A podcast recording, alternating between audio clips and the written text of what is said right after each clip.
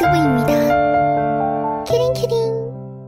저 지금 굉장히 열받아가지고 지금 유튜브 녹화를 시작하는데요, 여러분. 진짜 너무 열받는 일. 이거 빨리 고쳐주세요. 제가 옷이 사고 싶어서 쇼핑몰에 들어갔는데, 아니 제가 옷을 사려고 딱 들어갔는데 쇼핑몰 요즘 너무 옷 작게 나오는 거 아니야? 아니 제가 있잖아요, 저번에 옷을 사려고 딱 봤는데 사이즈가 거기 밑에 나와있단 말이에요. 아니 근데 펑퍼짐하게 입으려고 봤는데 아예 작게 나온 거야. 그 아니 내 몸이 큰 것도 있나?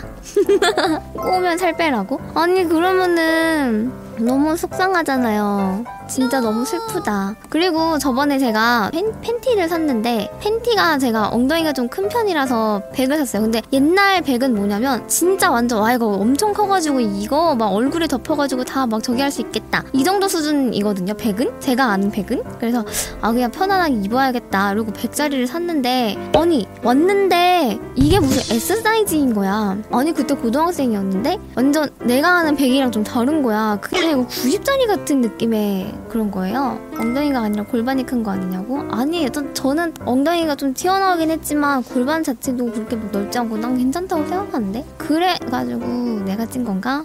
그러니까 누구한테 항의하는 거냐면 쇼핑몰 너무 작게 나와요.